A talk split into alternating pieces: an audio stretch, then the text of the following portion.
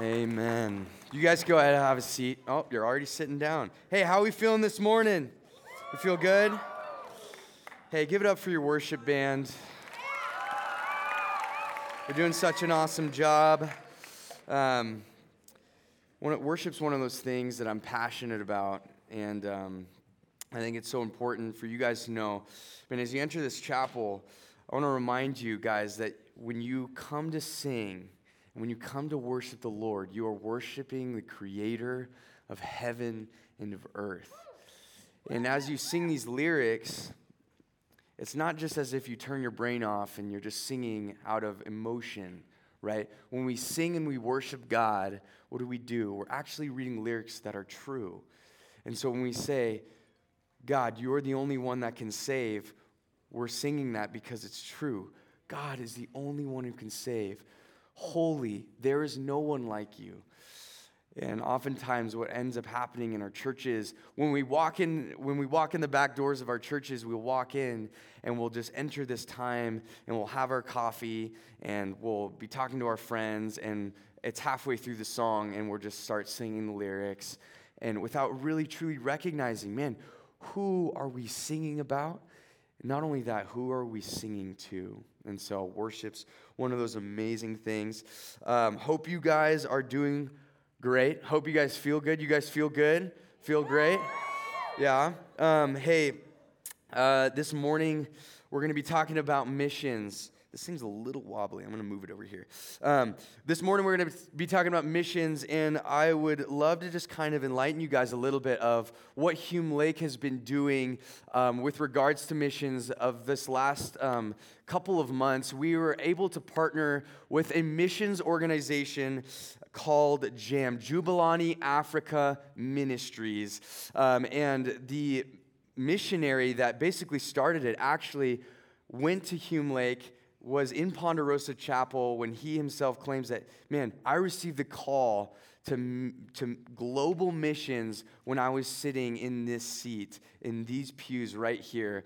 And so we'll get a chance to hear from him in a video. Basically, Jubilani Africa Missions Ministries is a ministry that um, its core focus is to raise disciples so that they can make a kingdom, a gospel impact in the area. And they're located in South Africa. And so we're going to get to the opportunity to hear from Jit, um, Jit, G I T. What an awesome name. Uh, he's an awesome guy. Used to be a South African rugby player. He's a freaking man. He's the best. Um, but essentially, raising disciples to, to impact the nation of South Africa for the kingdom of God. But not only that, they're involved in various humanitarian efforts in the community.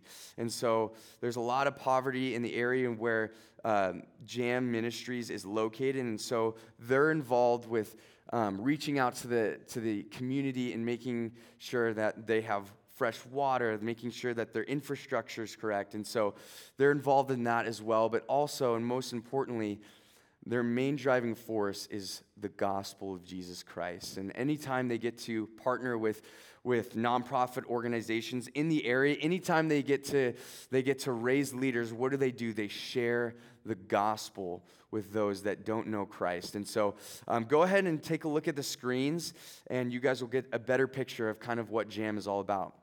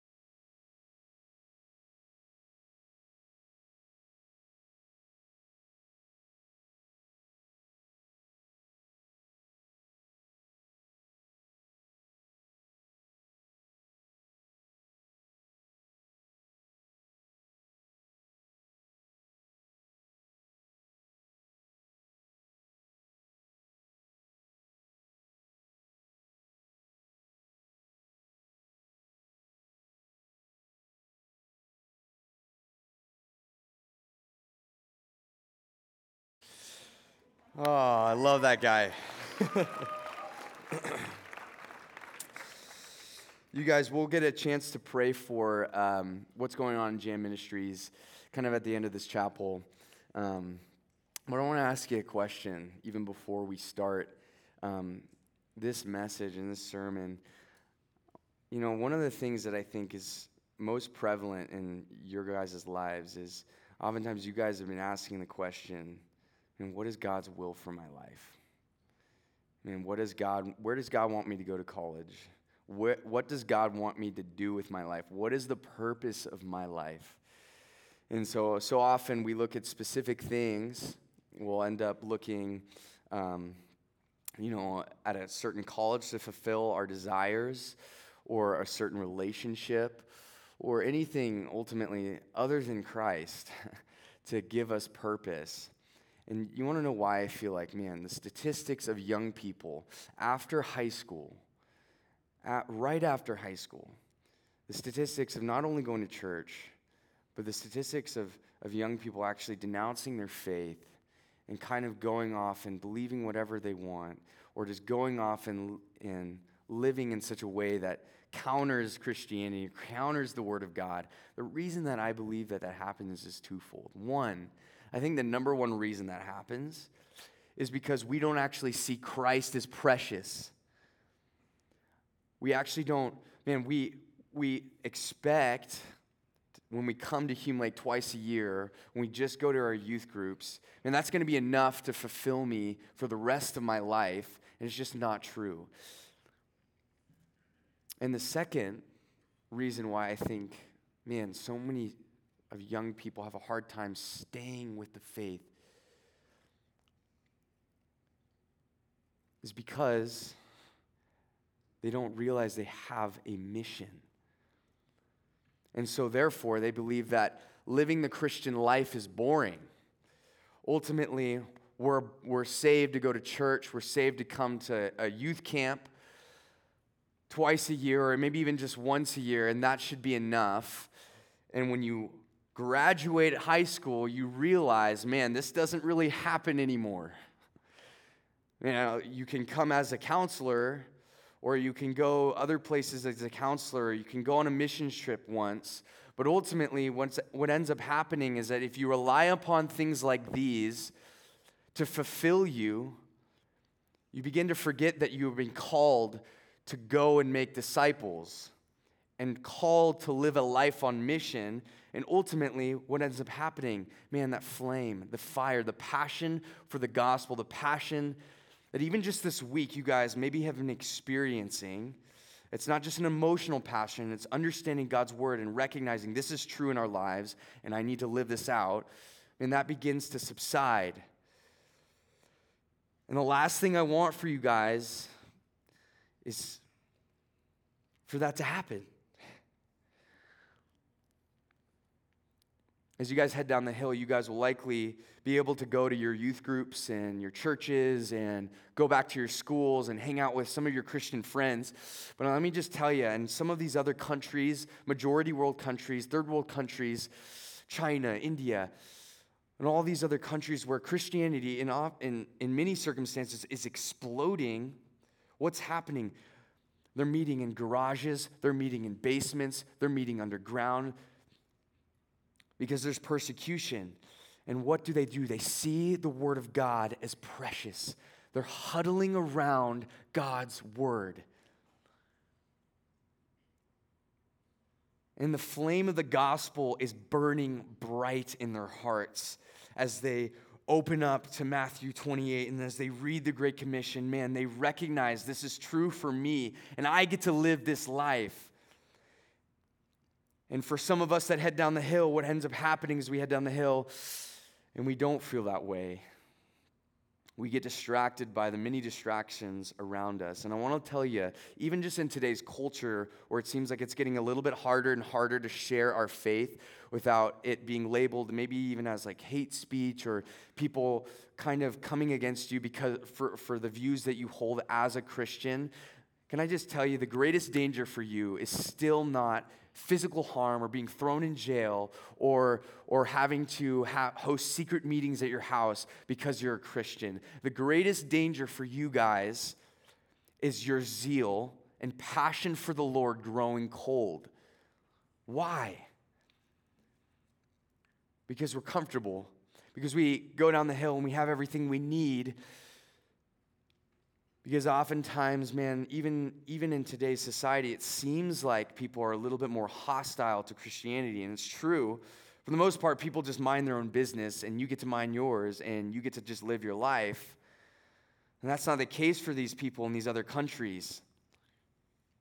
And so, what do I want for you guys this morning? I want us to wake up. I want us to know the truth of the Word of God, and I want us to be set on fire for it. And so that's what I hope and pray that we get to do this morning. So, if you guys have your Bibles, go ahead and open up to Matthew 28. Matthew 28. Matthew's the first gospel, and it's the first book of the New Testament. And chapter 28 is all the way at the very end. So it's right before Mark. Give me a thumbs up when you guys are there. Sweet. Awesome. All right. Here we go. And then Matthew 28, and we're going to go all the way down to verse 18. For those of you who don't know, this, uh, this passage is famously called the Great Commission, the Great Commission. And so, um, this is actually oftentimes a passage that uh, a lot of people try to sum up missions uh, by using this passage. And so, we're going to be looking and diving into this passage this morning. Let's read it together.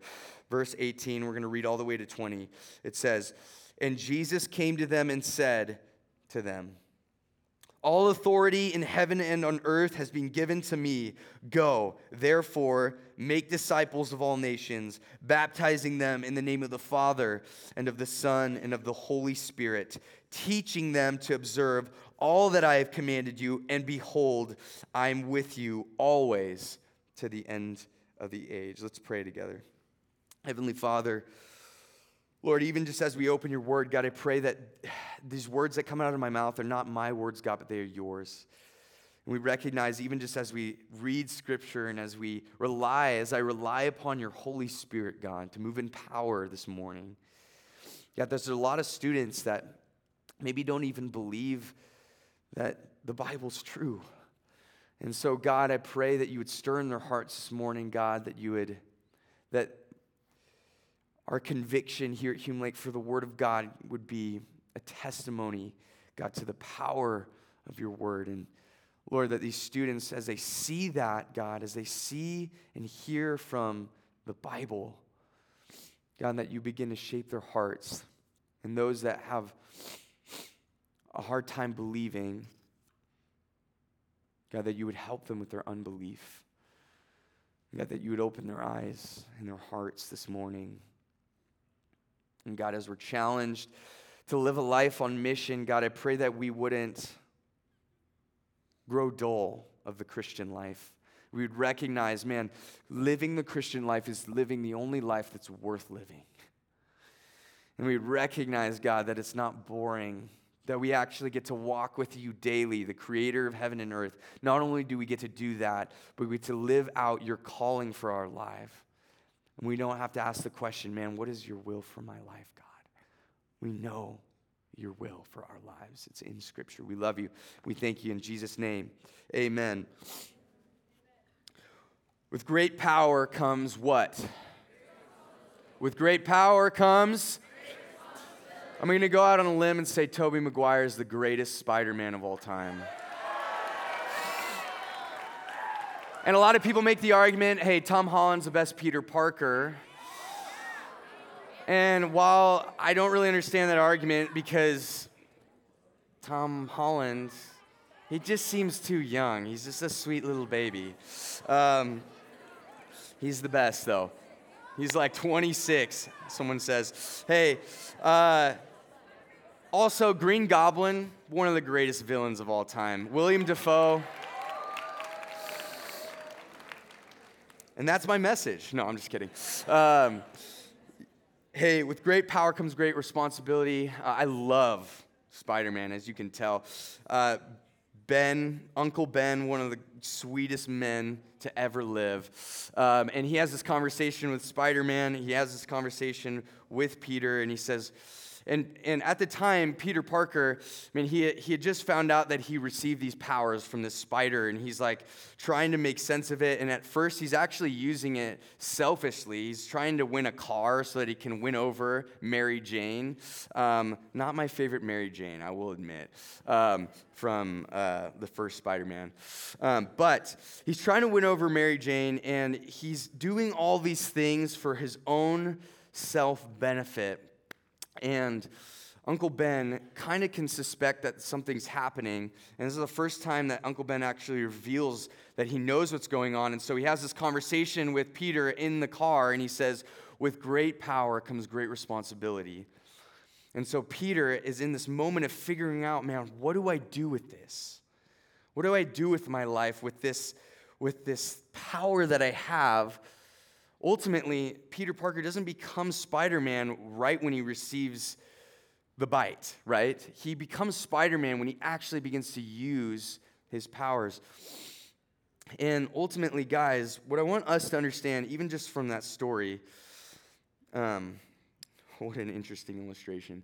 Um, what I want us to understand from that story is as Christians, oftentimes we ask that same question man, what do we do? Even just after this week at Hume Lake, you might give your life to the Lord. You might stand up. You might even resolve in your heart and say, Man, I need to repent and I need to believe in Jesus Christ. And I need to follow him. And the question now is, man, how then shall I live? What should I do? And there's this idea in, in the Bible, and you read it in the book of James as well. James 2 talks about this. And it says, don't just be hearers of the word, but be what? Doers of the word. And so there's this sense in which you actually don't know what the word is saying. You actually don't know what the Bible is saying unless you what? Do what it says. And you can't do what it says unless you actually what? Read what it says. And so this morning, I want us to understand man, we might have this desire to be like Christ. We might, as Christians, have this desire man, God, I want to be like you. And yet, when we look at our lives, there's this lack of actually the thing that actually makes us like Christ, and that is living the way that Christ lived and doing the things that Christ did, sharing the truth in love with people, stepping out in boldness. And so I want us to recognize man, we have been given a mission by God. And I want to tackle this issue in four ways. I want to ask four questions Who, what, where, and why? Who is it that is calling us to, to go and make disciples of all nations, baptizing in the name of the Father, Son, and the Holy Spirit? Who is it that is calling us to do this? God Almighty. Number two, I want to say, what is it that He's calling us to do?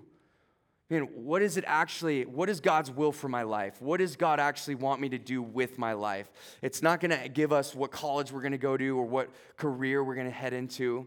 Ultimately, it's going to give us something way bigger and more important than that. The third, where am I to go? When God calls me to go and make disciples, where am I to do that? What does it mean to be a missionary? Man, can I be, uh, can I be, live a life on missions in my own backyard? Can I actually impact my schools for Christ? And then the fourth one, most important in my view, is why? Why should we go? So we're going to be looking at those four things. And first, I want to draw our attention back to the passage. And we're going to be talking about who. Who is it that is calling us to go? The very beginning, verse 18, it says, And Jesus came and said to them, All authority in heaven and on earth has been given to me. Go therefore. Go therefore. It's a famous phrase. Oftentimes we ask, What is the therefore? Therefore. And ultimately, what the therefore is therefore is to point to something that just happened. And Jesus, in this moment, is appeared to his disciples. And what just happened? I want you guys to go up. So you guys are in chapter 28. Go up to verse 5, and here's what it says in verse 5. It says this But the angel said to the woman, Do not be afraid, for I know that you seek Jesus who was crucified. He is not here, for he has what? Risen. He is not here, for he is what? Risen. So when Jesus says go, therefore, he's saying, in light of what I have just done, Jesus has just risen from the dead. And his disciples are standing before him. They're not just standing like this, right? They're not just looking at him like, that's pretty cool. They're bowing to him. They're saying, Jesus, this can't be true. You can't be actually here in front of us right now. We saw you crucified. You were just dead three days ago. And what is Jesus saying? He's saying, I have just risen from the dead. All authority on heaven and on earth has been given to me. What does that sound like? Jesus is saying, All authority on heaven and earth has been given to me. It sounds like what? He is the king. He's proclaiming himself king. He said, Because I just rose from the dead, because I've just defeated death, because I hold the keys to death and life, all authority has been given to me on heaven and on earth, in heaven and on earth. Jesus had authority before he went to the cross. You see it. He was casting out demons. He was healing people. He was, he was turning water into to wine. And so Jesus did have authority. But when Jesus rises from the dead and appears before his disciples, there is no doubt in the disciples' mind man, this guy, he is the King of kings, the Lord of lords. And what does that king say to his disciples? Says, Therefore, go and make disciples.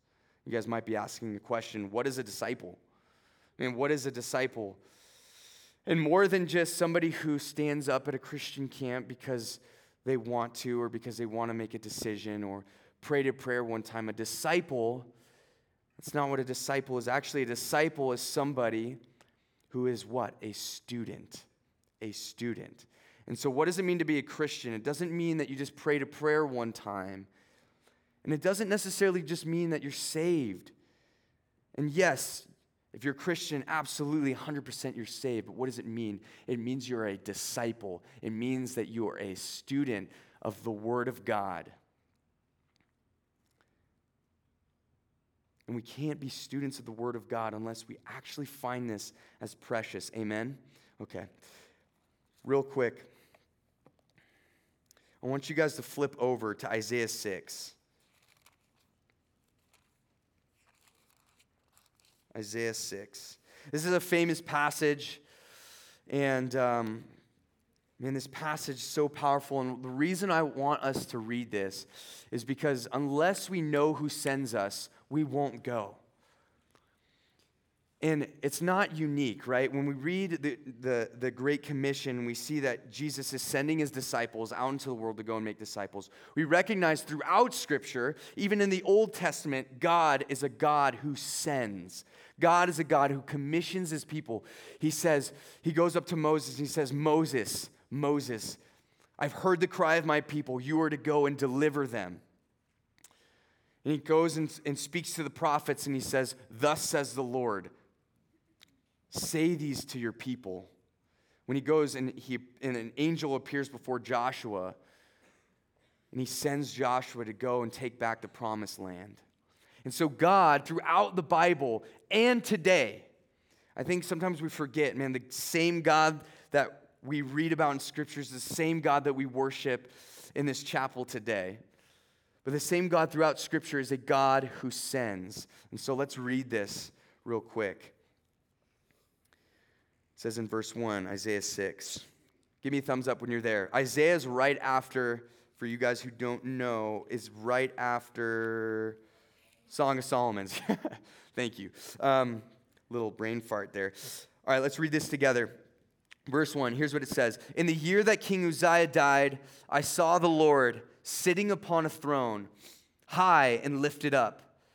The train of his robe filled the temple. Above him stood seraphim. Each had six wings.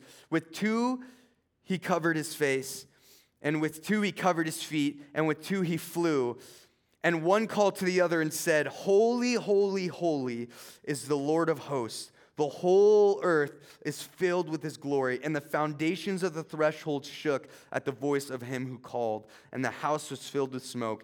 And I said, Woe is me, for I am lost, for I am a man of unclean lips, and I dwell in the midst of a people of unclean lips. For my eyes have seen the King, the Lord of hosts. And so in this moment, Isaiah has a vision before the Lord.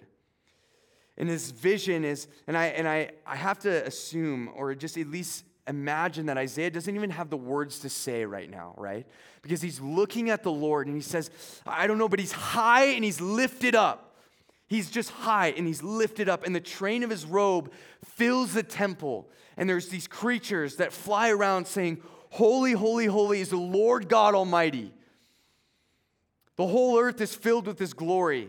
And what is Isaiah's response to this glorious vision that he sees? That he actually sees the Lord. His response is what? Woe is me, for I am a man of unclean lips, and I come from a people of unclean lips. Isaiah instantly recognizes who he is before a holy God.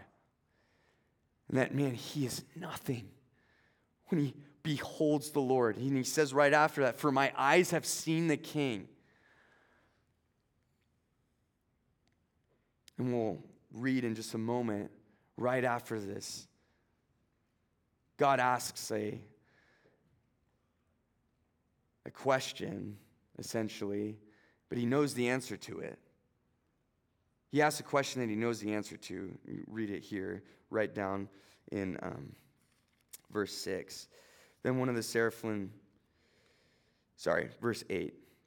And I heard the voice of the Lord saying, whom shall I send? He asks this question. He knows the answer. Whom shall I send, and who will go for us? Then I said, Isaiah says this Here I am, Lord, send me. Send me.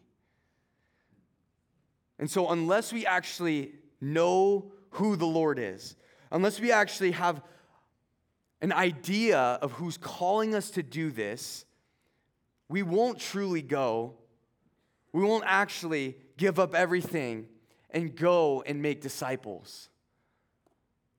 God is a God who sends. God is a God who's holy, righteousness and ju- righteous and just.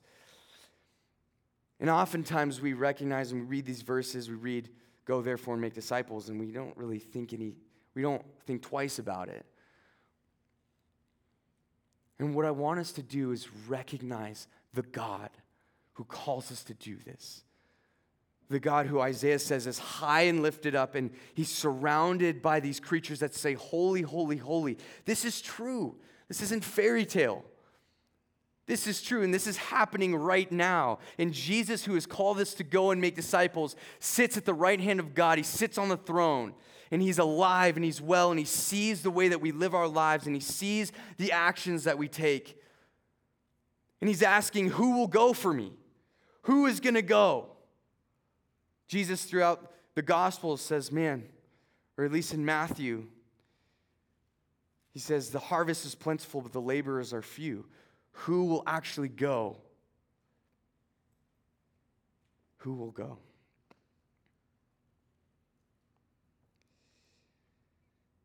Ultimately, we must go. Nobody else. You can't look at your friends. You can't look at your pastors. You can't look at anybody else but yourself. When we read this, oftentimes there's this idea, and it's like we can't read ourselves into Scripture, right? And it's true. We're not supposed to just say, man, this passage is about me. And while the passage, the Great Commission, is not just about you, what it's doing is it's telling you, it's commanding you it's not just something, if you feel up to it, go and share the gospel. It's a command of Scripture. Jesus is saying, Go, therefore, and make dis- disciples. And Jesus didn't just say this to disciples. He is the King of Kings, Lord of Lords. He sits on the throne right now, and He's what? Telling you to go. Thus says the Lord Go and make disciples of all nations.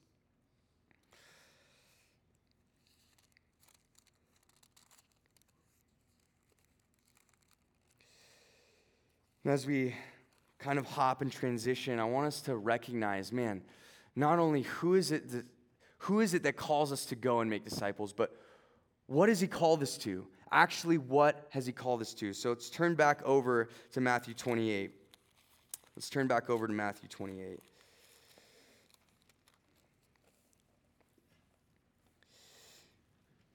Matthew 28, verse 19. It says, Go therefore and what? Make disciples of all nations, baptizing them in the name of the Father and of the Son and of the what? The Holy Spirit, teaching them to observe all that I have commanded you, and behold, I am with you always to the end of the age. When we read that verse, something super interesting that stuck out to me as I was reading this verse is that when it says, make disciples, baptize, and teach, those are the three things that Christ has called us to do as believers make disciples of all nations, baptize them in the name of the Father, Son, and the Holy Spirit, and teach them to observe all that I have commanded you. Those three things, all three of those things happen where?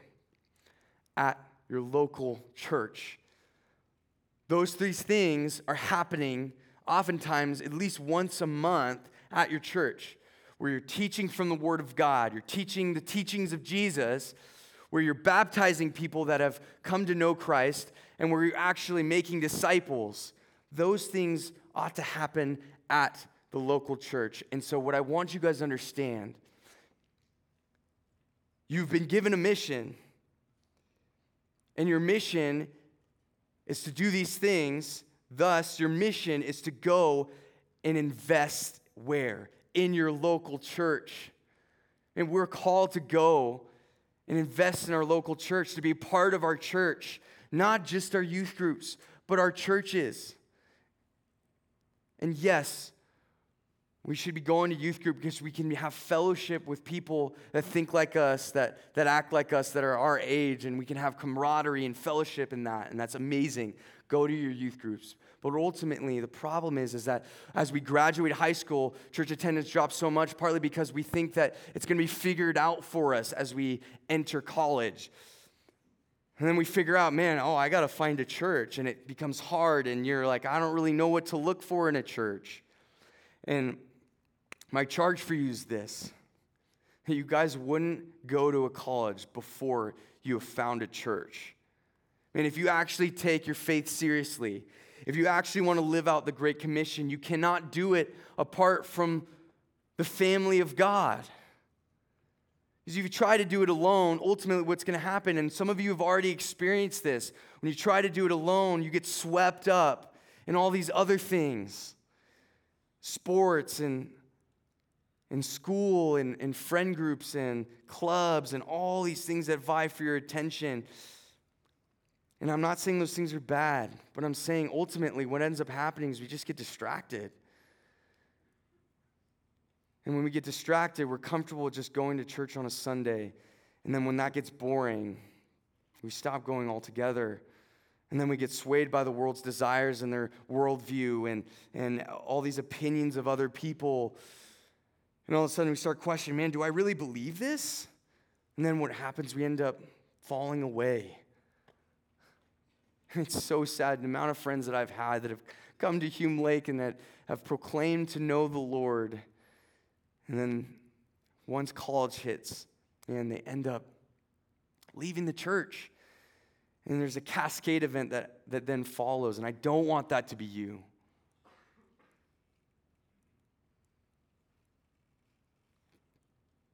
Get your brothers around you, get your sisters around you say, We're going to find a church.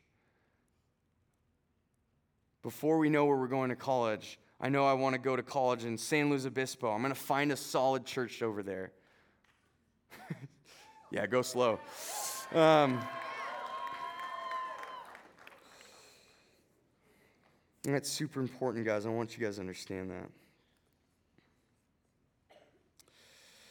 When we talk about, man, what are we to do, and we look at we're to go and make disciples, we got to recognize, man, you guys are in a unique stage in your life.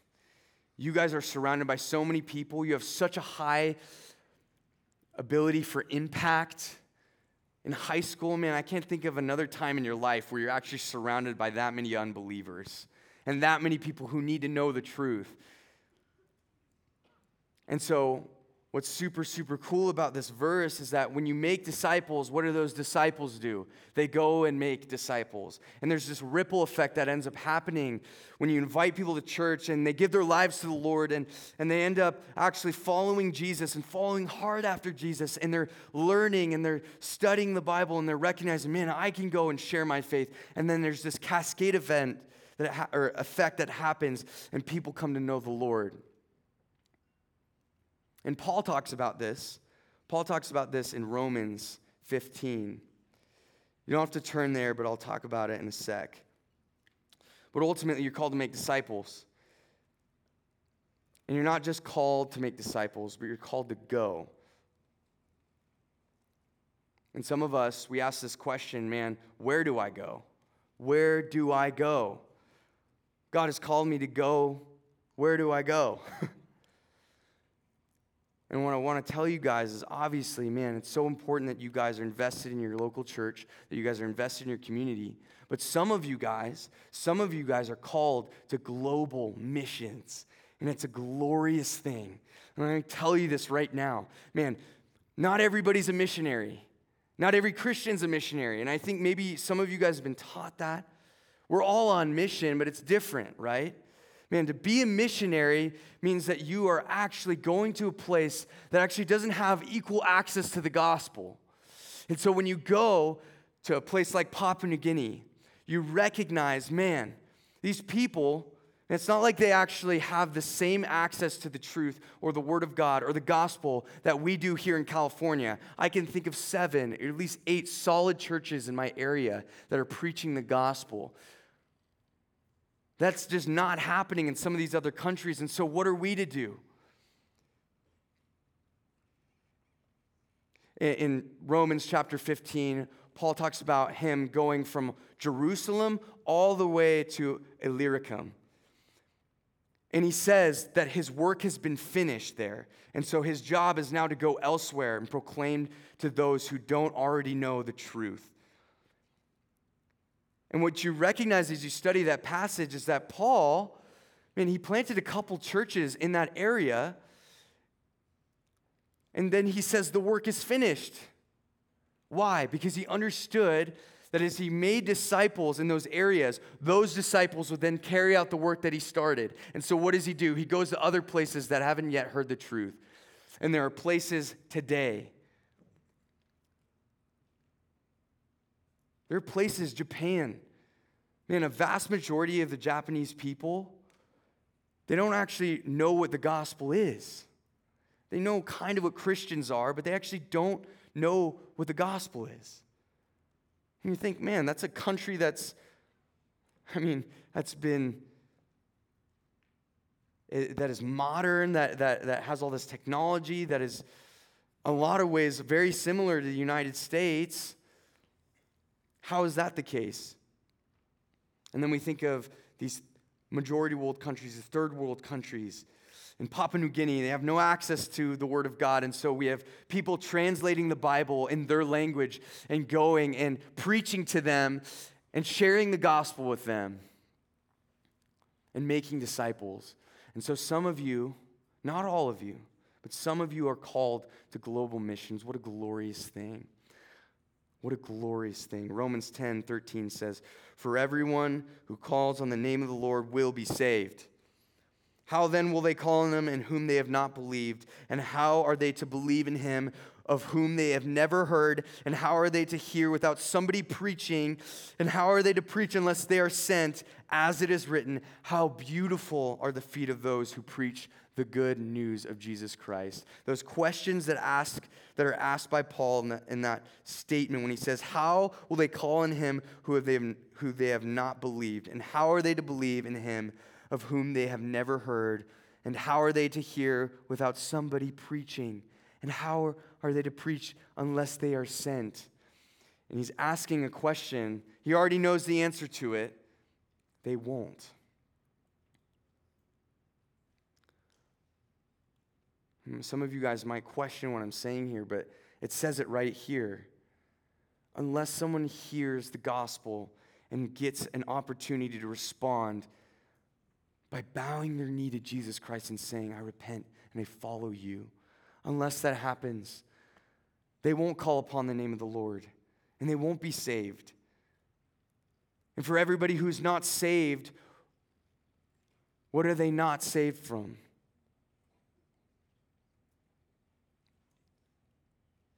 An eternity in hell.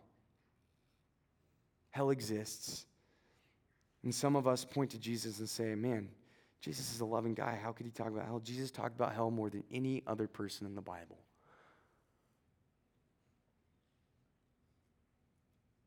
For all have sinned and fallen short. We're all guilty. And so, even the people around the world that haven't known Christ, they're still guilty of their sin.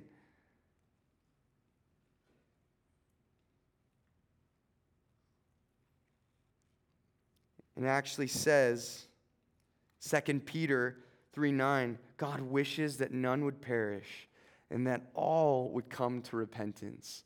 Those that don't know him, God wishes that they would know him and that they would come to repentance. But how would they do that unless we are sent? And so, for those of you called to global missions, here's what I want you to do. I, mean, I want you to pray in your heart. And there are those in these countries that have never heard the gospel. And there's those that are in my school that I maybe have even invited to church and they just don't care. And their ears are closed off to the word of God and their ears are closed off to the truth. But there's people that, that haven't even heard the gospel and who knows, man, maybe they'll receive the gospel with joy. And with tears streaming down their face, they would say, God, save me. And I want you to pray in your heart, man, if God is calling you to go and preach to those people that haven't heard the, that haven't heard the gospel and responded to the Lord, that He would instill in you a passion for that.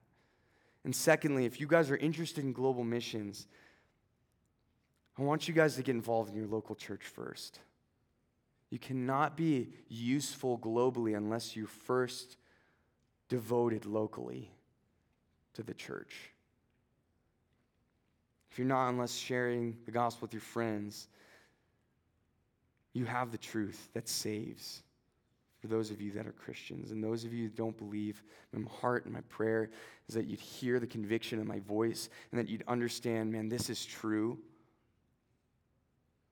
You stop asking so many theological questions because ultimately salvation is for the desperate. And you guys need to understand, man, you're not going to assent theologically or intellectually to come to know the Lord. Ultimately, you know the Lord when you say, God, save me. Save me from my sin. I need you.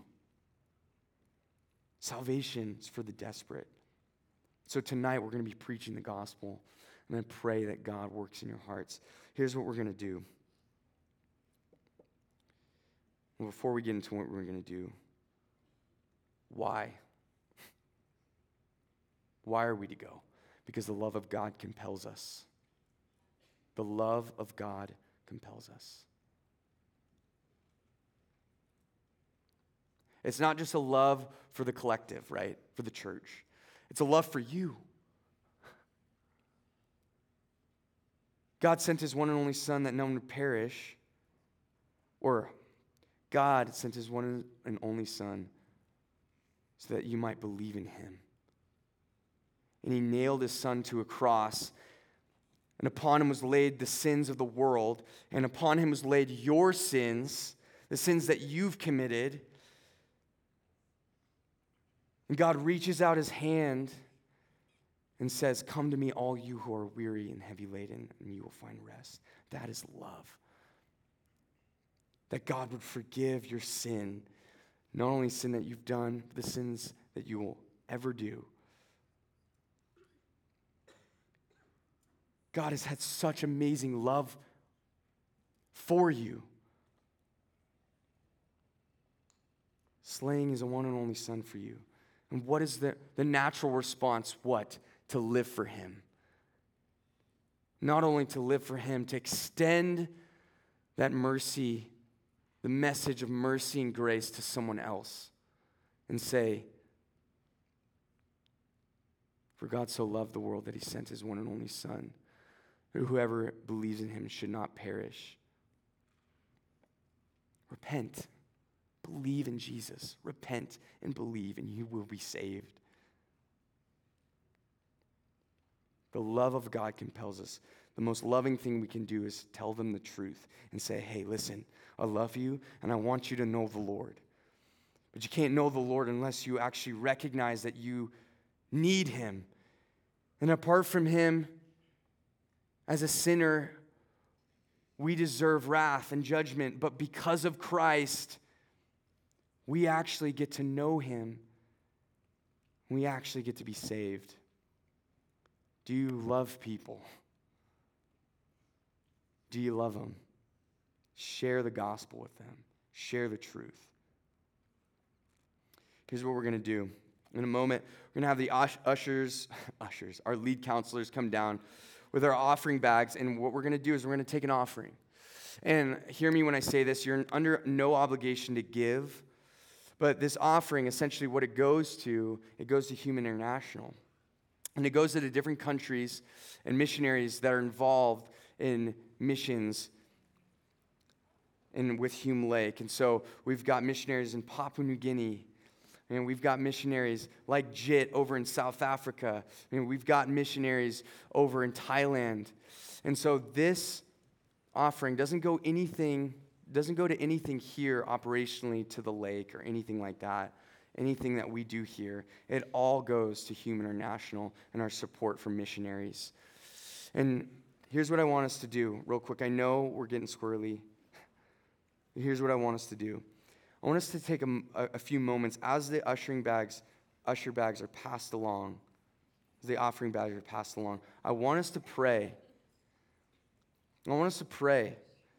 I want us to pray for Jit and his ministry, Jam Ministries as they're trying to build, you know, this big complex over in the Limpopo providence where they can then reach more and more people for the gospel. I want us to pray for Jit and his ministry because he asked us to. And not only that, I want us to pray, man, if you feel a call in your heart, man, maybe God's calling me to global ministries.